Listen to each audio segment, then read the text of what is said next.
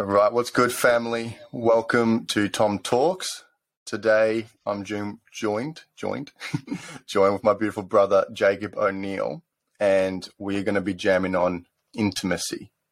So I've known Jacob for a few years now, and he is a specialist in the intimacy field, and he has a lot of really potent wisdom to share on this topic. So I'm really excited to get in. But first of all, Jacob, why don't you introduce yourself? Tell these beautiful listeners a bit about you. Oh, brother, thanks for having me on the podcast. And yeah, thanks for the beautiful introduction. Uh, yeah, as you said, my name's Jacob O'Neill. I've been walking a bit of an alternative path the last, say, seven or eight years, which is about the same time that I've been relating with my beautiful lover, Meg, who I'm actually marrying in October. So I'm super excited for that. And throughout a variety of different practices, modalities, workshops, retreats, and all the different things, I um I came to this this I guess this cornerstone of, of intimacy and relating as a as a way to deepen connection not only to another person, not only to ourselves, but into all aspects of life. And no matter what I was putting out to the world, when people would come to me, it would normally be around issues or challenges in relating and intimacy. And I would just start speaking, and quite often, what I was saying was the same thing over and over again. And I realized that these things that I'm saying to people were essentially how I was living my life. So it kind of dawned on me eventually. Like, oh, this is what you're here to speak to. This is what you're here to share about and actually offer to uh, yeah, to the world is your medicine. And I'm like, I'm, I'm super inspired by guys like David Deida and John Wineland and uh, like a myriad of people in the uh, in the relating and intimacy space. But deep down, yeah, man, it's been my it's been my lived experience that has given me the, uh, I guess the the capacity to speak powerfully and directly about this topic. And that's what I do now, bro. I coach people on how to how to step up in their relationship, how to really deepen their intimacy and live with a fully open heart. Mm. Yeah, that's that's epic, man. I know, like I worked with Jacob. He was one of my first, like, real, real shit mentors. Um, before that, I was fucking around a lot, and he definitely helped me step into into my heart, into myself a lot. So can speak to that. And since then, it's only grown and blossomed more. So mm. definitely watch this space for this man. It's been beautiful so, to watch you grow. Why don't you well, tell us a little bit about? Thank you, my brother. I appreciate that. Mm. Um, but yeah, man, like, why don't why don't you tell us, like, what is intimacy, mm. and how? I suppose, how do you define that? Uh, like intimacy can be such a broad thing for so many people and like people try to categorize love and passion and intimacy and sex and sensuality and this and that and the other. But for me i like to bring it back to just a simple statement. And intimacy is your capacity to open your heart and live vulnerably in coherence with the truth of the moment. Mm. so it's a real it's a real dissolving of story and being it's a really like it's it's the exposing yourself fully to the moment. And what this like what one of the corner like key parts of intimacy is that word vulnerability. Intimacy is really about letting things in. Quite often we can see in the world it's so easy to love others. I know that you've got a couple of young children running around your home and you've got a beautiful woman and it's so easy to love them i'm sure to give them love, to give them things. But when it comes time to actually let that in, as a man, I know for me, I don't have children yet, but even with my woman, we had an experience just last night where I was, I closed because I was receiving too much. I was letting too much in. So for me, intimacy is actually the capacity to stay open, to stay vulnerable and exposed to the truth of the moment. Mm. Which sort of transcends relationships, which is kind of the reason that I leave it that general because sometimes it gets stuck in just like I can only be intimate with my lover. But for me, intimacy is a is a is a mm. practice that I bring into almost everything that I do, whether I'm playing guitar, sipping coffee, washing the dishes, driving the car. It's like how deeply connected am I to the moment? And it's normally gauged by how open my heart is. Mm-hmm. Yeah, I think that people can get so caught up with intim- intimacy needs to be physical or like sexual, mm. but it can really it it incorporates everything. You can be intimate in everything you do. Mm. It's just about like I think that intimacy piece, like what it sounds like is from your perspective, it's like being super present in the moment with that, mm. with that vulnerability, with that openness. Yeah. Without it, that presence, it sounds like you're right, bro. The presence piece, and mm. the one thing that trips people up, and I, I, think it's great to just voice this now. We could have, you know, we could have gotten into it in 20 minutes, but what happens is a lot of people when they start to read uh, intimate communion or they start to read some relationship books, they get stuck into some podcasts or they get stuck into some Instagram reels, is they start to see, oh, being present is just holding space. So they just hold space and they don't ever actually engage with the experience. What that means mm. is that we can be present, but we can actually disconnect. Mm. So we can be super present and be listening. I see you, I hear you, I feel you, I'm holding you. Yes, yes, yes. But there may be something that your heart wants to express. And if you're just only being present and being the container and not actually engaging with your heart, there's this, there's a slight, there's just a slight degree of separation. Mm. So I'm all for, and I think it's important is to be present and also engage with the heart. and something like happened with, um, like I can give an example just to make this more relatable is Meg was having a process and we were, she was sharing and I was listening and I'm nodding and I'm like, yes, yep, no, I, I totally see how that's how you're feeling. And I felt this like twinge in my heart. I was like, oh, you have something to say here. And my mind said, but you're holding space but you're being present with her. If you start to share, mm. you're not going to be present. But the truth was that when I finally did share the thing that was upsetting me, it actually broke, it actually, like, it, I was willing to put myself out there and expose myself, which set a precedent for a deeper level of intimacy. So I know we've gone pretty deep straight away, bro, but essentially, rather than getting caught in, in, in being just present, which is kind of like that I'm just going to be present. I'm going to hold, mm. which can be quite tense. I know I'm, I'm, sure you've had these experiences I've had where my my woman or my business or um, something in my life has become quite chaotic, and I'm like just batten down the hatches. But it's in the relaxing and opening of my heart where I share. Like for the other day, like yeah, Meg was sharing, and I said I just have no idea. Like this is all very new to me as well. I don't know what's happening either. Like I'm actually feeling quite overwhelmed, and I, I don't. I feel like a beginner again. I feel like I'm just getting started. And she's like, "Oh, oh, oh, we're both we're both a bit confused." Oh, and it completely mm. shifted the energetics. So I really love that idea of like holding the container, but then also like making sure that you've got and you're invested and you're willing to express within your own container as well. Hmm. Yeah, I think that's an actually really interesting piece. And for me, what it, when I'm when I'm hearing something like this, it's it's important to have that level of communication, that open communication mm.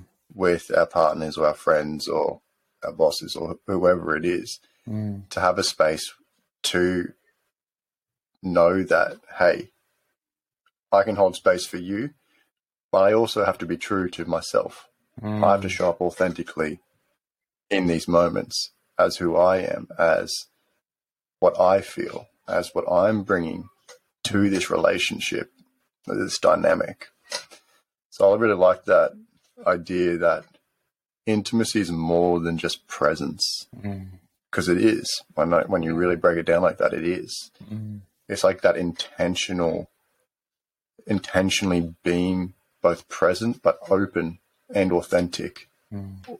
All kind of wrapped into this ball of goodness.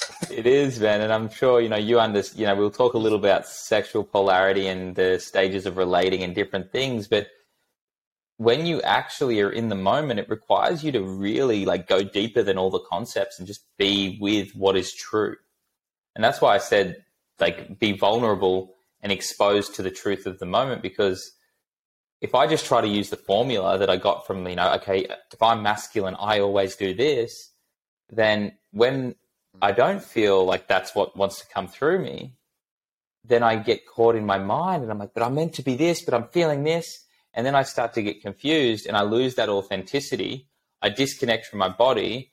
And Meg's a beautiful, beautiful uh, tuning fork for this. She'll know instantly. She'll just instantly feel me disconnect. And she'll be like, what, what's, what's happened?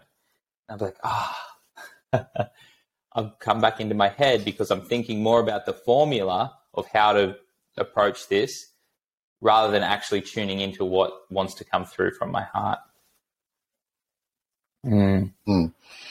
I speak to that like a motherfucker. I, especially around like sex, because for me, sex became such a programmed thing because I was constantly like seeking sex to fill this void within mm. myself, and sex became like robotic. It was like, oh, I kiss you here, I lick you here, I touch you here, I have sex with you in this way focused on making you orgasm and then me orgasm. Uh, and it just became like this. It was so robotic. It was not authentic. Mm. It was like just like a process. Right? do this, do this, do this, get this outcome, mm. rather than just like being in the moment.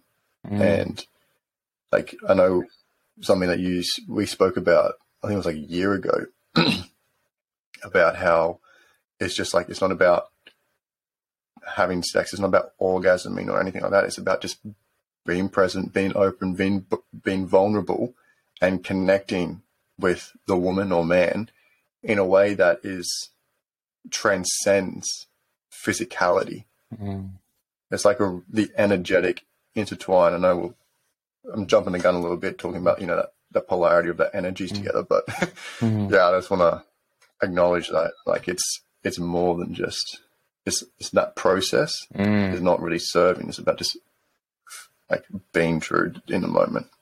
I sure. think that that's. I love that. The the more you understand polarity, the more you're able to work with with it and collapse it. Which is the whole idea mm. is that you want to create oneness through through through through two beings, and to do that, there has to be a consciousness of like I am whole, and I can play in these different energies, which create an experience for both of us to transcend.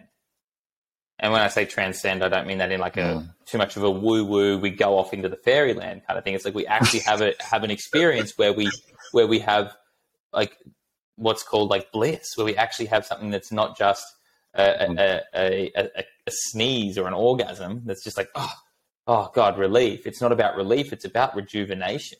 It's about it, it actually fills mm. the cup up and it overflows rather than like draining it. So, so much of sex has been relief based or achievement based or formula based, as you said. And I, I, resonate deeply with that, bro. I was always like, okay, I know what she likes. I'm going to do that again and again and again and again and again. Doesn't work. Doesn't work when you're, um, when you're in a relationship that is moving toward a more energetic, uh, intimate relating style. It's beyond the physical aspects and it's actually more about fine tuning to the, each other's hearts. So when it comes to these these practices, I, I believe it's great to have all of the concepts that we'll speak about, but it's also great to know that they're not fixed. They're not fixed. They're mm. not these things that have to be that way for a result to happen. Because intimacy really, it's not about an outcome. It's about an honoring. It's about a coming back to, returning to, rather than I've got mm. to get somewhere. Mm, I love that. I think so. Like I read a story that I think you'll find hilarious. Is when Kalisha and I were having sex one night, and after we had sex, like it was such a energetic, just like blissful moment as you're talking about. And I said afterwards, I was like, "We just made a baby," and no joke, a month later we found out that she's pregnant. so it's like that. It's like a portal, creating a portal, and the energetics, and it just yeah, it's it's so much more than just the physical. Totally, man. Yeah, I thought that was really funny. and you you you know when it's happening because you you've gone beyond the mind. You know when it's happening because you're stepping beyond the threshold. Um, you're let you're you're you're allowing yourself to surrender to love, which is a which is a very vulnerable thing to do. It's a very intimate thing to do because you're letting go of control, which is really important when it comes to intimacy. You can't control love. It's an infinite force. And for it to actually flow freely and, and to deliver the experiences that you're here to have, should you choose them, you have to be willing to let go of control and surrender to the full force of it. And that's when, yeah, you knew you'd created a baby. That's when two people collapse into, you know, unbridled bliss after like lovemaking, or it's when for whatever reason you wake up and you walk out and your partner's made you coffee and you look at them and it's just like this person this person is radiating love. They are they're the epitome and I, I, I and i'm open to it and i'm receiving it. And there's no other moment that could exist. And that's that's the shit man. That's what we're here to experience in my opinion that's the good stuff yeah stuff for sure. yeah fuck yeah man mm. i know you mentioned earlier, like that you mentioned like the types of relating. Mm. So why don't you tell us like first of all like first what what is relating mm. and what are these different types? Mm. So it's great to have structure. This is something that I've found helps me sort of get a gauge of where I'm at and where where I need to be, I guess, refining or harmonizing. So these so relating essentially is any form of energy exchange between two two parties. So you can relate with a lover, a child, a parent, a friend, a tree, a car, a texter, a, a, notebook. You know, there's there's things that it just depends on like what kind of relating you're you're diving into. But for the sake of it, we'll just talk about relating between you and your your lover, you and your partner.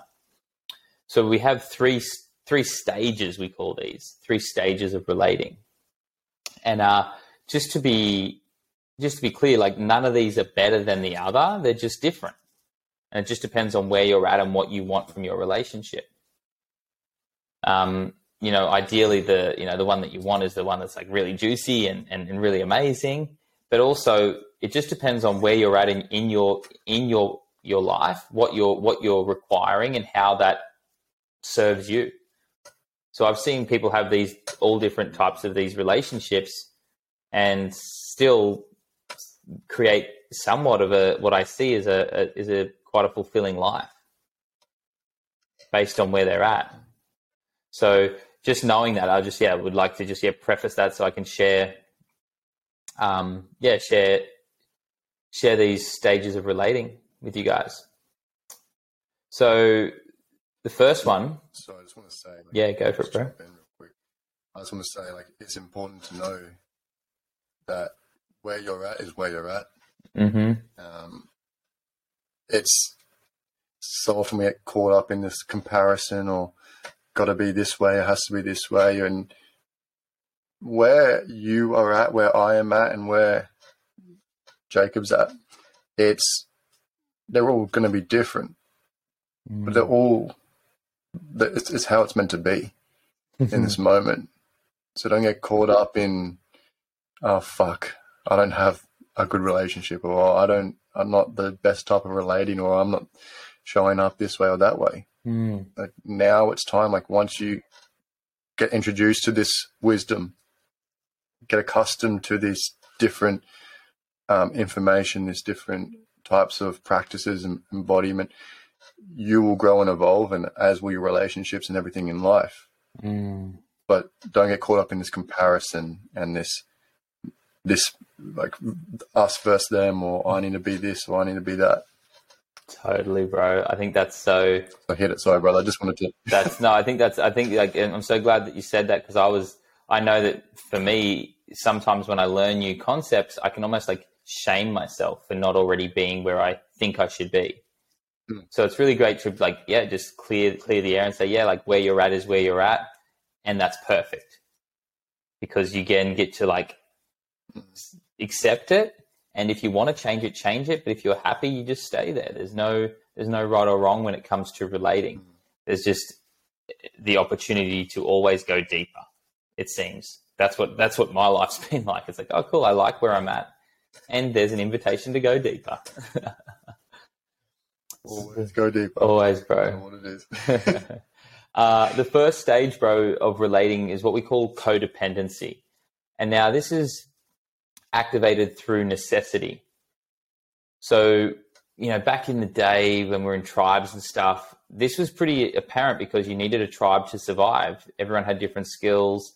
And then throughout the early, you know, through, once marriage became normal and normalized in the Western world, you started to build this codependency with your life partner. You would go out and earn the money, they would look after the home. They, you would mow the lawn, they would wash the clothes. And they, these were very gender specific. They're built on a foundation of insecurity. I need something outside of me to feel secure. And they're built on a I need to survive. And this relationship allows me to survive. If we're moving into more of the modern world, we're seeing codependency be more of a emotional codependency rather than actually physical things. Like quite often, you know, whether you're a man, woman, or, or whatever you identify with, you have the ability to go out and earn your earn earn money, pay for things, and live quite an independent life based on your base basic needs. The codependency seems to come through quite strongly in this uh, emotional aspect. Um, we see this with the attachment styles, you know, the anxious and avoidant attachments. So pretty much at this level of relating, there's an expectation, there's an attachment, and there's protection. I feel I feel safe here. And if I don't have this, I don't feel safe. So people will say things like, I don't know who I am without you. I need you to survive. You're my everything. You're my other half. And the story is, I rely on you to give me X. When you give me this, you love me. And when you don't, you don't love me. So it's extremely conditional. Mm. Like I said, back in the day when gender roles were very strong, say in my grandparents' day, this served really well. My pop went off and he saw sheep in the shearing sheds all week. My nan would stay at home and look after their two daughters and keep the house in line. He'd come home on the weekend and he'd tend to the outdoors. She'd feed him and look after him and wash all his clothes and send him on his way on Monday morning again. And this worked well for that, that era. But as we move forward, we're seeing this codependency show up more emotionally. So it's really important that we become aware of it. And if we want to change it, we can change it. And if we want to change it, we can step into the next stage of relating. Is there anything that you want to jam on that with, bro, or are you happy for me to keep going? Yeah, I suppose I just have a question. Like, uh, you might be covering this, I'm not sure, but how do you move from codependency? How do you transcend codependency? Mm, that's a that's a great one, bro. It's about like coming back to sovereignty. So there's been an overinvestment in the relationship. So you no longer identify as yourself, you identify as someone's partner, or you identify as the relationship. So to transcend it, or to actually, I guess, harmonize, what you would do is you would actually take some of your power back through your own personal practices. And that might be, for instance, in a uh, in a, a, modern relationship, um, how would you go about this? You may, like, for a man, he might go and join a men's group because he's emotionally stunted, and he just and his partner wants wants wants him to open up, but he doesn't feel safe. So he can go join a men's group and learn how to become more emotionally uh, secure, so he can communicate in his relationship. Similarly, for a, like say say for for a woman or someone that's wanting that share or, or anyone that has a feminine essence that feels like they're emotionally sharing too much, they may go and actually, you know, receive coaching, mentoring, or, or support in healing some of their emotional um, trauma, for lack of better words. But essentially, what you're doing is you're wanting to find out where this started, and it quite often started in childhood, these codependent cords. Is like learning how to actually detach from others and move from I don't need you, but I want you, which is the shift that you want to make, which is like I don't need you to survive. I want you in my life because you amplify the beauty and, and, and the, the, the excitement and the aliveness that I already feel within myself. So essentially, yeah, for me, the, the, the key things with codependency is like, yeah, for, I would say for men, men's group, for women, women's groups, and then actually understanding sexual polarity, it would be a really great way to start moving beyond codependency. Mm. Mm. I think it's also important to understand that relationships should not be a, a, a we identity. It should, mm-hmm. from my perspective, it should be a I am I am Tom, mm-hmm. you are Jacob, and we are brothers, mm-hmm. but we have our own identity, mm-hmm. and then together we can create something beautiful, but we still have our own identities. Yes. And that's something I've got caught up in, like stepping more into my identity, my authenticity, rather than relying on like you or my mother or my best friend or whoever it was at that time. Totally, man. And um, I think it's different to like. I think there's this whole like I need to I need to be able to rely on you for support, but not to make me feel whole. Mm. So I can know I'm the only one that can acknowledge and create this sense of wholeness but I do want to be able to rely on you for support. Like I do want mm. to know that you've you've got my back. So there's a there's a it, it's like quite often codependency gets a bad rap, um, and and it is one of those stages of relating where it can be quite emotion like emotional trauma bonding, or it can be you know based on this this this mm. insecure um, attachments. But the truth is, it's like, oh, people just really want to know that, you know, when, when you come back to self and wholeness, there's still a part of, and this is like important for me, you know, I know I'm probably a little bit different in the way that I communicate this, but I like to know that, like, oh, Meg has my best interests at heart because she loves me mm-hmm. and she cares about me and she wants to see me thrive. And that to me is really important to know that I've got someone that actually is invested in me but isn't co- but isn't like dependent on me. And similarly, like we've just spent yeah. the last 14 days apart, and Meg's like, "Yeah, I realized I'm so so capable when you're not around." I was like, "Wow, see, we've still got a few things to tidy up. There's still ways where I still take ownership of her her emotional needs, and I, and I create this codependent cord." So I think it's it's mm. it's these these stages you you will cycle through, but it's just a matter of awareness of where you're at and what you need to harmonize. I like that point as well. It's like you can still have codependent tendencies in your relationship, even if your relationship holistically is not codependent. Mm-hmm. Like there can still be little elements of this, like small trauma bonds or mm. codependent cords or this or that even though your relationship as a whole can be seen as healthy or quote unquote like right or I think your you, your word uses communal. Communion, yeah. Communize or communion yeah. Yeah. Which we'll talk about but I think it's important to know like you can still have elements of codependency and trauma bonding mm. and still have a healthy relationship overall. Like there's elements of all of this in in every type of relationship. It's about identifying them and addressing them, healing the wound or the trauma mm. or the trauma bond or whatever it is, codependency, mm. to then release that. Totally, bro.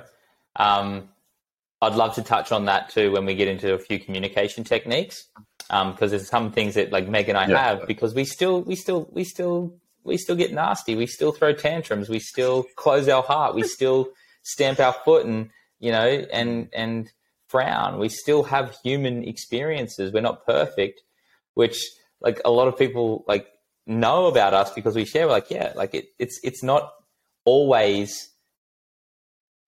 easy, but it's always fucking worth it because we know what's possible when we when we when we come back to to the heart. But um, the second stage of relating, bro, is this one called coexisting, which is activated through comfort.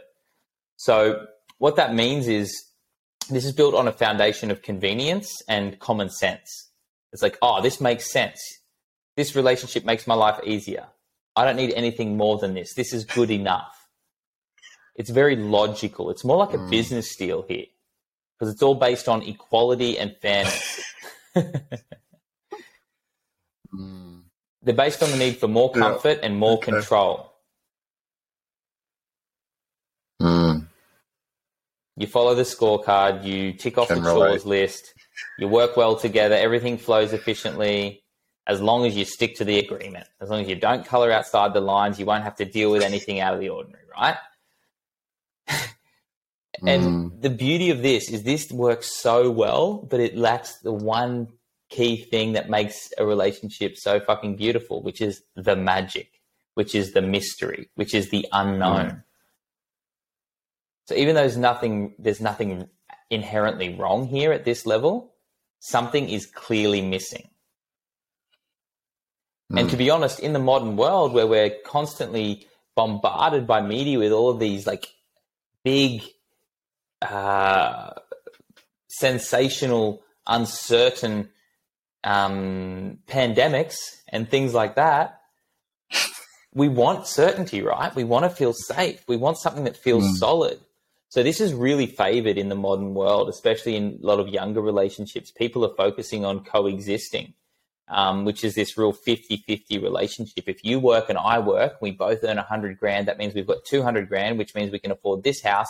And if you look after the dog, mm. um, if you make sure you walk the dog on Monday, I'll walk it on Tuesday. You cook dinner on Wednesday, I'll cook dinner on Thursday.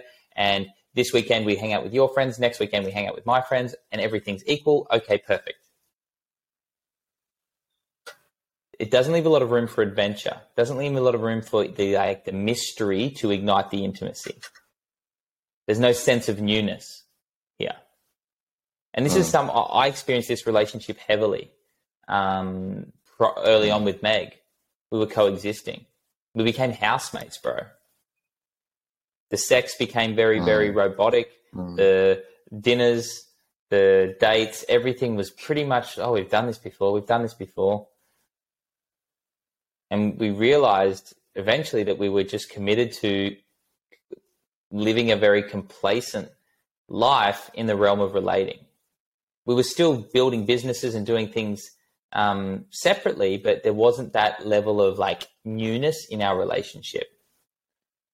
And we'll probably have to go into it on another one, bro. But I can talk about the difference between like being of service and being and, and creating significance and they're two different things. So quite often, a lot mm. of guys get caught in just being of service, making or you know doing what they need to do to keep the wheels turning, but they miss out on the significant mm. moments where they come through and they just completely blast their partner with love and just knock her out of the park.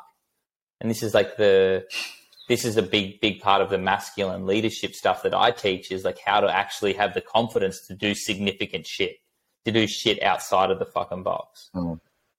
Um, and there's a way for, for, for, for, for the feminine to bring that through, of course, as well in their nourishment and their radi- radiance.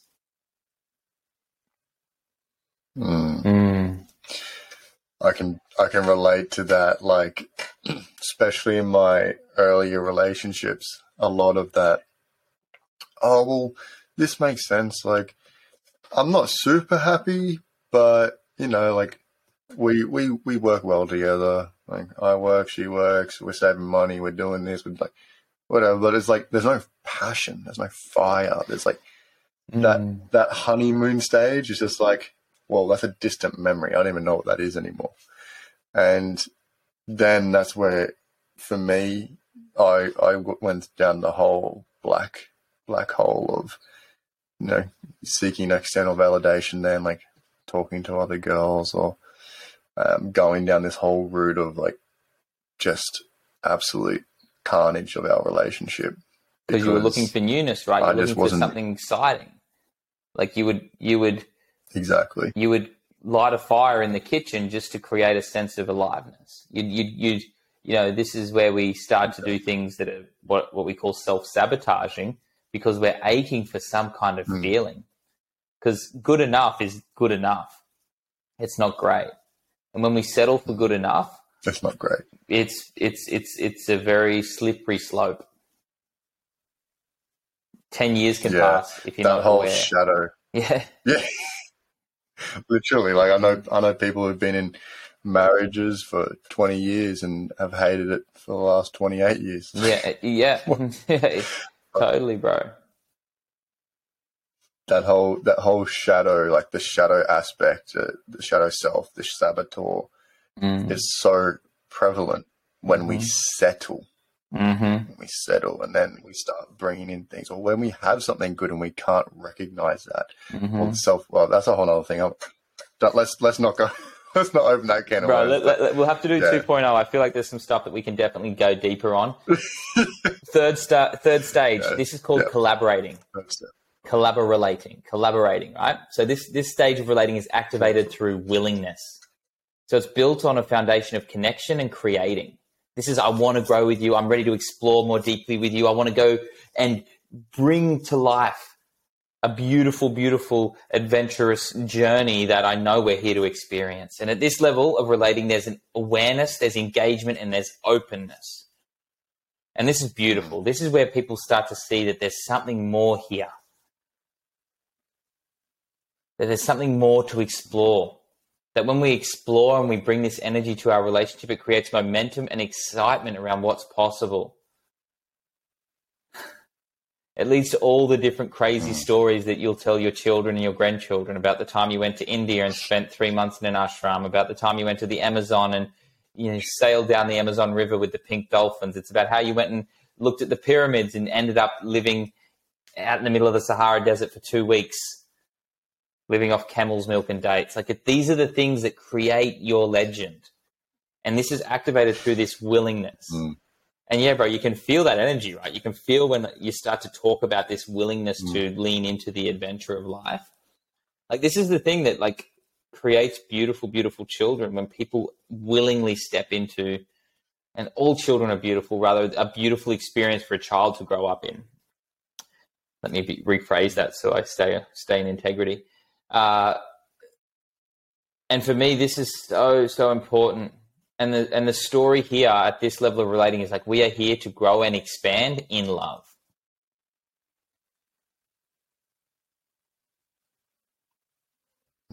Mm. So there's this, And yeah, there's a tempering here as well. curious. Go on, bro. Um, yeah, I just wanted to ask, how do you,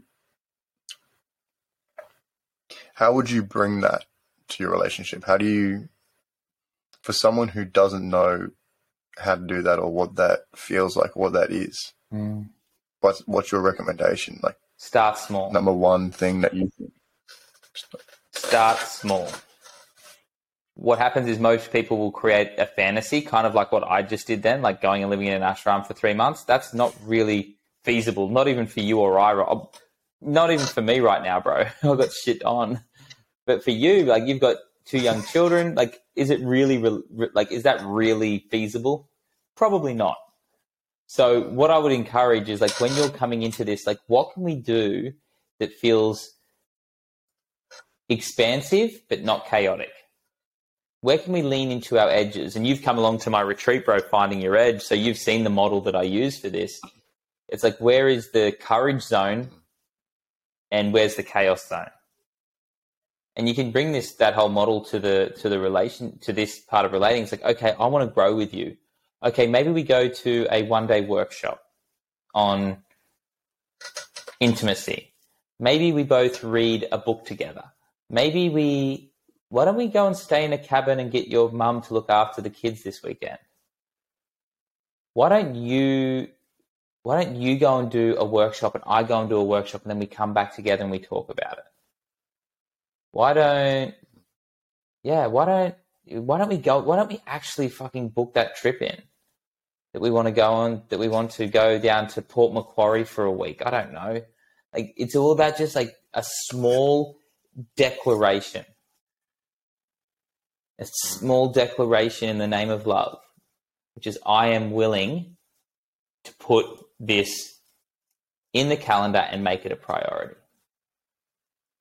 I want to do this. This isn't because I have to, it's because I want to.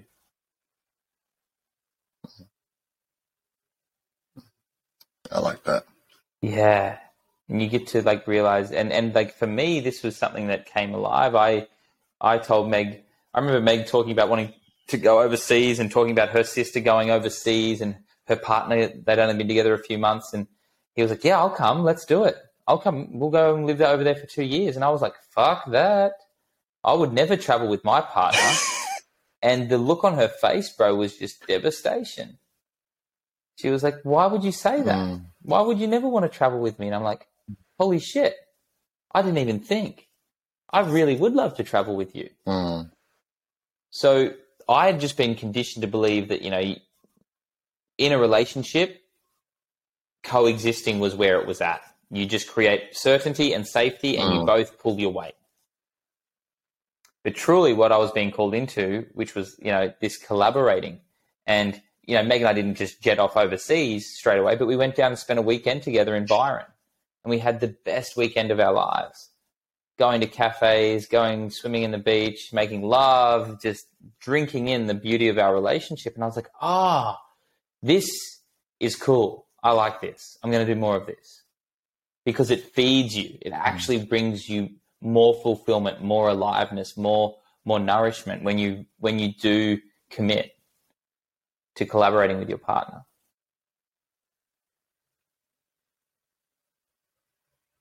Love that. Mm. That's important. Totally, bro. I like that. Mm. But like for you, bro, you know you've got two kids. I'm sure there's ways that you you can bring this in but also honoring the seasons, right? Like if you're constantly trying to grow and evolve all the time, you don't have time for integration. You don't have time for reflection. You don't have time to refine.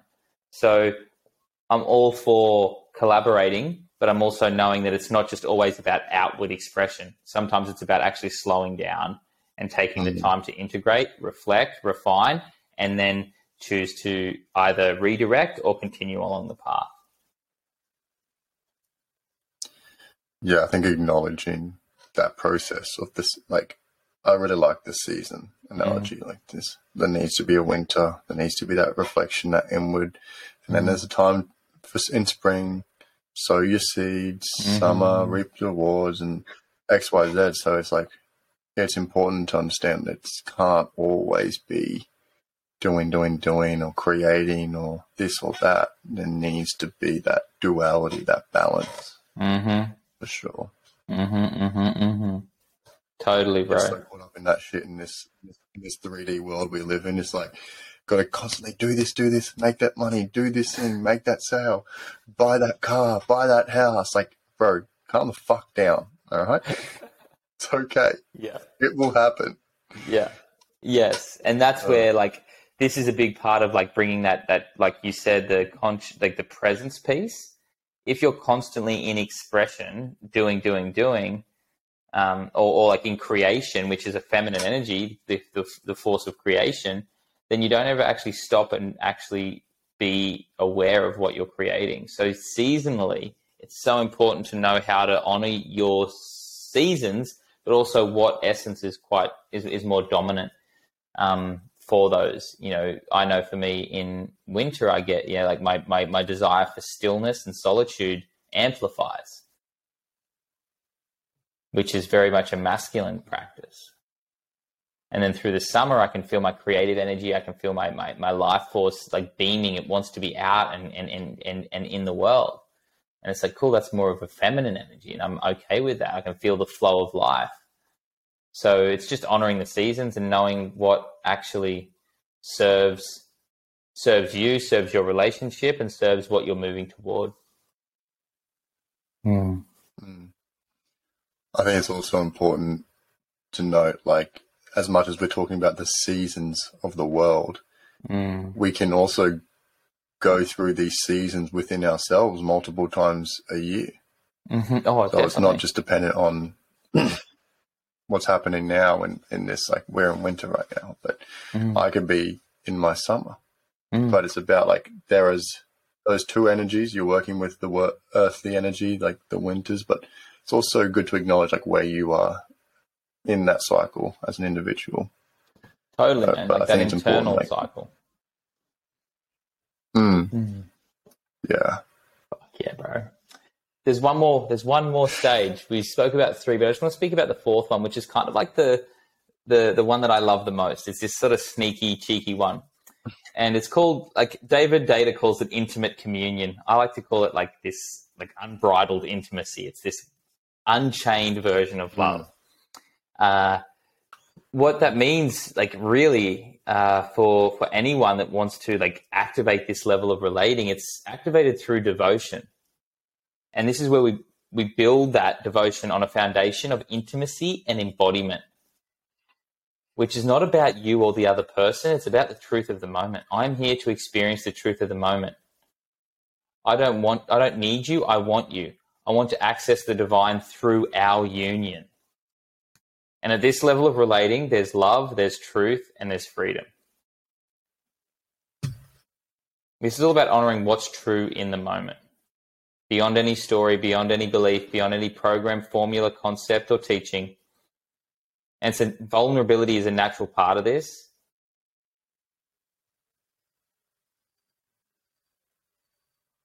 And the story for this this level, bro, is I am here in service to the truth. Through this relationship, I wish to give my greatest gift without expectation and receive all that I desire without guilt.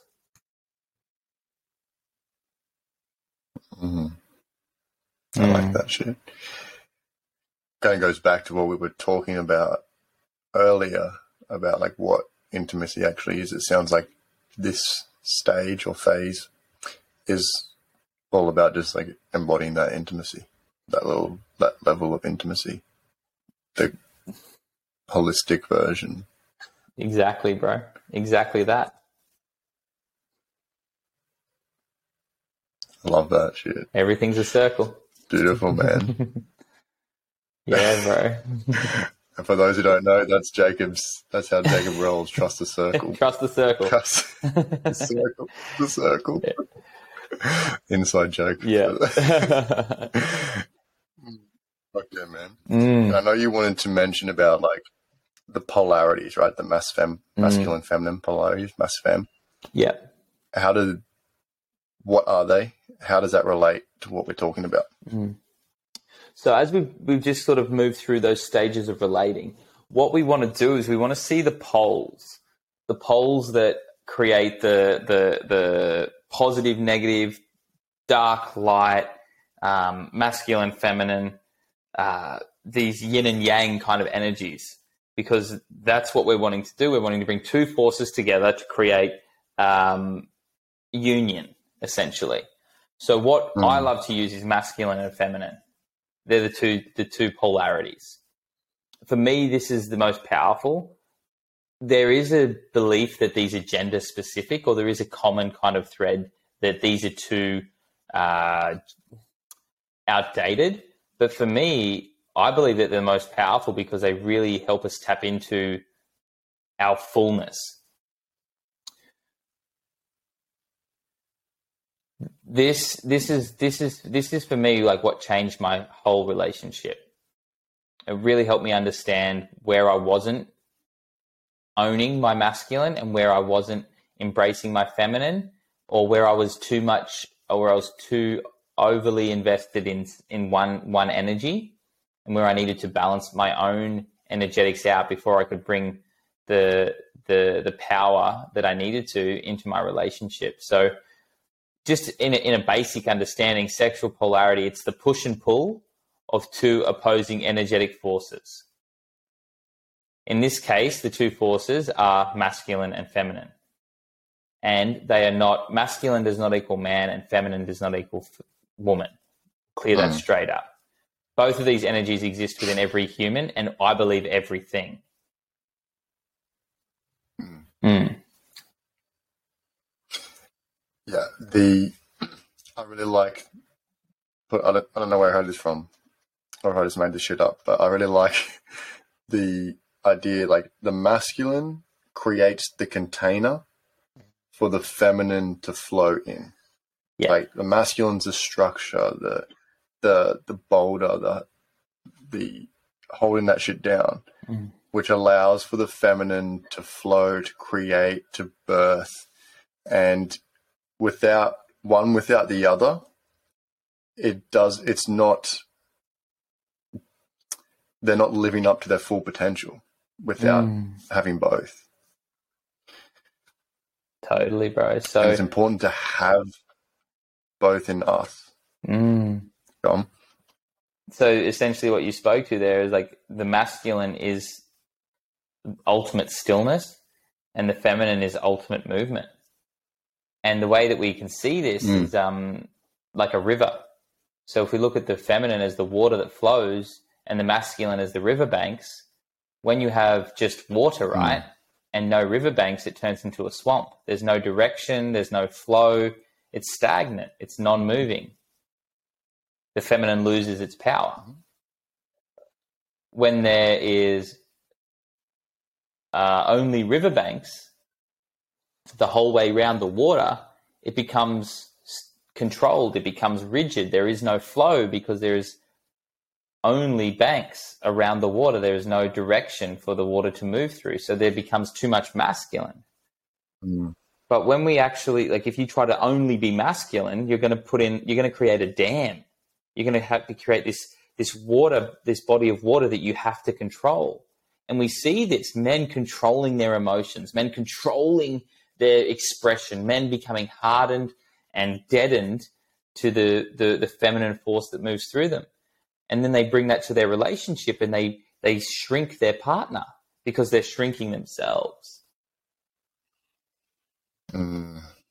But if we actually open up to the idea that both of these forces exist within us and we have these beautiful riverbanks which intuitively direct the beautiful water that's flowing through it,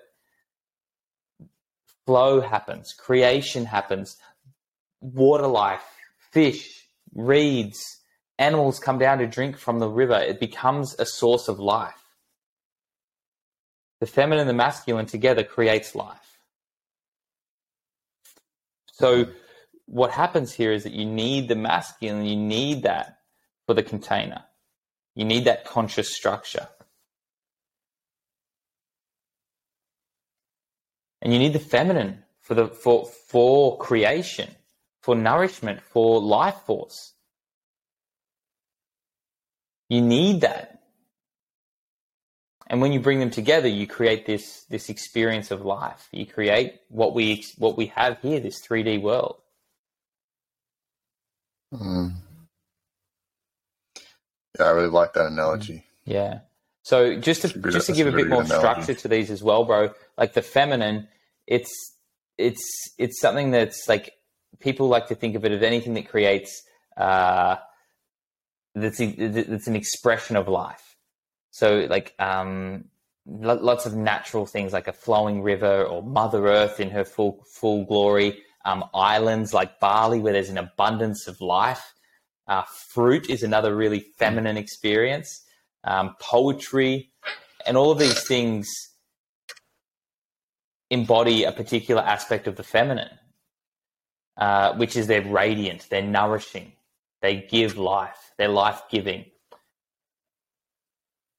But there's also desires of the feminine, right? Like the feminine desires certain things. The feminine, at the core of it all, it desires connection. That's how it, it, it, it experiences love, is through connection. And then if we're going to switch over to the masculine, the masculine can be very much uh, described in like forms of nature. But if you look at like a mountain, it's very still, it's very present, very solid. If you look at a big tree, it's very straight, it's very directional, it's very single focused. If you look at cities, they're very structured and, and productive and efficient. If you look at main roads, they're practical, they're, they're solid. If you look at cupboards, they're very logical and organized. So you can see in the modern world, there's a very strong thread of masculine energy. And a big thing here, one of the core desires of the masculine is to create freedom freedom from discomfort, freedom from, uh, from having to do more. Because what it desires most is that freedom to be still, freedom to not need anything. Which I love, bro. I Yeah, I love like I, love masculine practices because it's like go and sit in the forest with a tree and not talk and not do anything and just breathe. I'm like hell yeah. Yeah, it's something that like a lot of people know a lot about feminine practices and stuff like that, but Mm, masculine practices, which are needed, mm, are just people don't don't know about. Mm. People don't know about a lot of them. Well, like you've the done sit spot. How yeah, simple the is sit, that? I was Yeah. going to say the sit spot. It's such a, it's so you you can normally tell a masculine practice because it's fucking got three steps to it. It's so simple. Whereas like a feminine practice, it's it's it's deeply ritualistic. It's got about fourteen hundred steps. You've got to have seventeen different fucking pieces of equipment. And that's the beauty of it, because that's what it is. Like you go to Bali, man, and you're like, holy shit, there's so many different fruits to eat here. Mm. It's like fuck yeah. But if you go to like anything that's male driven, you go into like a work site that has a cafeteria. There's two options: chicken or beef. Whereas in Bali, it's like, do you want this fruit that tastes like fruit tingles? Do you want this fruit that tastes like rotten onions? Do you want this fruit that increases your sex drive times a thousand? Do you want this fruit that is bright fucking purple? And you're like, what the hell? And they're the beautiful. They're like, it's Look just polarity, man. It's just polarity. Yeah, It's about learning how to balance Yeah, both those things and bring them into harmony where the certainty of the masculine, the stillness and the and, and, and the, the the sameness of the masculine is great because it creates this level of like familiarity and safety. But then the newness, the Mm. creative force, the expression, the the the full the, the full emotional flow of the feminine is what makes life worth fucking living. Like imagine life without flowers. Mm. Imagine life without music. Imagine life without poetry. Yeah, it'd suck. terrible. Hmm. Terrible. No music. Oof. I know, bro. Imagine if imagine if there was no such thing as singing bowls. Hmm. Yeah, but that's how did the singing bowls get want, I created? don't even want to. Or how, how did a guitar? Yeah, how did how did right. someone create a guitar? Who came up with the scales for music to sit within? So wherever you Hmm. find beauty, you will find a structure that it, that it exists within. Mm. And this is the Yeah, this is the so magic. true. And I know we've gone pretty esoteric with these, but I just think it's really important to stretch them and not just get caught in the oh, am I masculine, am I feminine? It's like you you are both, and you have you have the capacity to cultivate just as much of of each, and also honor that you may prefer one. I prefer certain things masculine. Like I love my masculine practices, but then there's also the singer, the dancer, the drama, the super sensitive, emotional dude in me that's super like creative. Mm. Mm. Mm. Yeah, I think it's important, like that you'll, and don't get caught up on this masculine, feminine thing. Like if you call it yin and yang, or Mm. call it whatever, shadow and and light, Mm. because I know people say, "Oh, I don't want to be feminine." Guys are like, "I don't want to be feminine," and girls are like, "I don't want to be masculine." Mm. It's like, nah, bro. Like, don't get caught up on these labels. Totally, man. Let's talk like. Let's talk about what it really means, which is what Mm. we've just, yeah. Yeah, and you down. you um you know tell you tell those guys like I don't want to be feminist. Like, do you like barley? They're like, fucking love barley, bro. I'm like, do you love cold beer? yeah, I love a cold beer. I was like, bro, you love the feminine. You're always up in it. You're always in it. Like you enjoy it. Like it's it's it's it's it's so good to sort of be able to transcend those labels and give people actual real world examples of where they're experiencing it and where they're receiving mm. it. Mm. Yeah, because people don't understand. Some people don't understand Mhm. what a feminine practice actually is, or what a masculine practice is. They just mm. think, "Oh, I'm just drinking a beer," or "Oh, I'm just eating this fruit," but or visiting this place. But there's so much more to it. Like Mhm. without you as an individual listening to this, you may not know what a feminine practice really is, or what a masculine practice really is. And hopefully, after listening to this, you have a better understanding of how to cultivate that within your life Mm. or how to bring more intention or how to bring more recognition of these practices into your life Mm. because it's important to know. Totally, man. And like if people Yeah. are wanting wanting one, like the practice is go and sit in the same spot every day for five days for an hour, without a book, without a watch, without a drink, without any distractions, and just sit and become familiar with with yourself. That's masculine. Stillness, solitude practice. Feminine. Put, create a playlist and every day dance for twenty minutes and move your body in a in a free flowing way. And there's a feminine practice. It's simple, like they're, they're they're they're painfully simple. And you know, there's so many different ways we can go into it. You can do visualization, breath work practices. You can do shadow work practices in both these poles. You can do uh, intimacy practices in both these poles. Desire practices. There's so many different things, but at the core of it, if you're wanting to cultivate masculinity, sit still in the same spot for consecutive days. Feminine, move your body in a free flowing way. Same for 20 minutes a day for five days, and you'll and you'll you'll experience those two energies amplify in your body. Mm, Mm. for sure. Mm. Now, why don't you just quickly, brother? I know you wanted to share a couple of quick communication techniques before we wrap up. Totally, So, yeah, why don't you share some of these? I know these you mentioned these have changed your life, so definitely. hit us with a couple of them. Awesome. So these are great things to use in your relationship, uh, regardless of whether you're the man, the woman, the masculine, the feminine, whatever. Um, so the first one is if you're speaking with your partner and you can feel that they're struggling to feel love in their life, instead of saying, What's wrong? Instead of saying, What do you need? Instead of saying what's what what's what's up now? What what what what are we what are we dealing with? Instead of focusing on them and saying what do you and pointing the finger what do you need? You're a problem that needs fixing so i can get back to what i was doing. The gift that you can ask this and this is really important because it's it's it's it's vulnerable because you're opening yourself up to giving more than you probably want. But the, the, the simple question is to ask hey lover I can see that you're struggling really right now. I can see that you're really struggling right now. How can I support you to feel more loved? Mm, How can I support you to feel more loved? I can see that you're really struggling right now. How can I support you to feel more loved? And you've been in men's circle with me, bro, speaking about I language, right? So we lead with the I. How can I support you instead of saying, what's wrong with you? Because there's nothing wrong, right? But there is something wrong.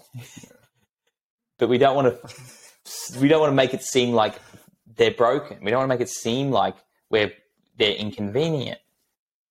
But what we're doing is we're opening our heart and saying, hey, I can see that you're really struggling right now. How can I help you to feel more loved? mm, And if you see someone that's really struggling, um, for instance, to feel free or fit to feel um, liberated, so there might be like a feeling of apathy or a feeling of like, oh fuck, what's the point of living? What's what? Nothing's nothing. Not, what's the point of anything? Um, this is something that Meg really helps me with regularly. She's like, hey, I can see that you're feel. I can I can feel that you're not you're not excited right now. How can I support you to feel more free? Like, how can I support you to feel more free? mm. Like, oh, great one. Oh, I'd love for you to cook dinner tonight so I can go for a run. That would be amazing. And she's like, done. I'm like, God, you're an amazing woman. Thank you. I love you.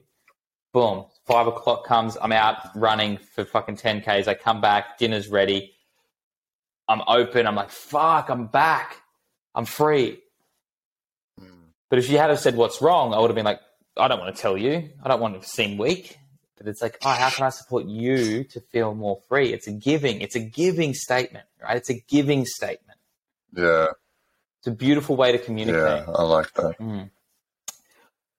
Two more, That's bro. dope. I'll do two more um, because these are the, the key ones. Uh, the other one is like if you share something and your partner reacts or tr- is triggered, you can say to them instead of like biting back, you can say, "Hey, would you like another go at responding to that? Would you like a second chance?" And what this does is gives them an opportunity to be like, "Oh shit, did I actually say what I wanted to say, or was that just an automatic response from my subconscious?" So Mm. if I share something with Meg and she is a little bit aggressive or doesn't say something that nice to me, I'm like, "Oh, hey, lover, would you like another another go at, at that one?" I can. I, let's start from the top. I'll, I'll, I'll, and because I know that Yeah. she has her stories, I have my stories. We have our programs, we have our beliefs, we have our traumas, all that shit. I know that like we're not always going to get it right the first time. And the same Hmm. thing happens if I catch myself doing something and I say something, I'm like, oh my goodness, hey lover, can I please have another go at that? Can I have a second second chance at that? Because what I said just then wasn't cool. Mm. And we, we allow space for the humanness with that statement. Hey, can I have another go at that? I Mm. actually want to have another go at that. I want to tell you how I really feel instead of just saying what my mind wants me to say. So they're, they're like they're just simple, man, but they, they allow for the humanness. They allow for the little moments where you don't fully give with your heart. And the the last Mm. communication like that. technique that I want to leave you guys with is opening and closing. These are the simplest ways. It, it, it- gets rid of all of the formulas, all of the things. And it's like, hey, lover, I can feel that you're closing right now. Is there something that you wanted to share? Or hey, lover, I can feel my heart's closing. I can just feel like I'm, I'm, I'm triggered or I can feel I'm feeling a bit insecure and my heart's closing. So I'm not, I'm going to try my best to stay open, but I'm just letting you know. Mm. It's a real acknowledgement of where where you're at. Mm. And that's that, that's a that. game changer, man. Like that one will change your fucking life if you just start to incorporate opening and closing into your dialogue. Oh, hey, lover, um, I really want to open my heart right now, but I can feel it closing. Mm. Oh, hey, lover, I can feel that you're closed right now. Is is there something that I can?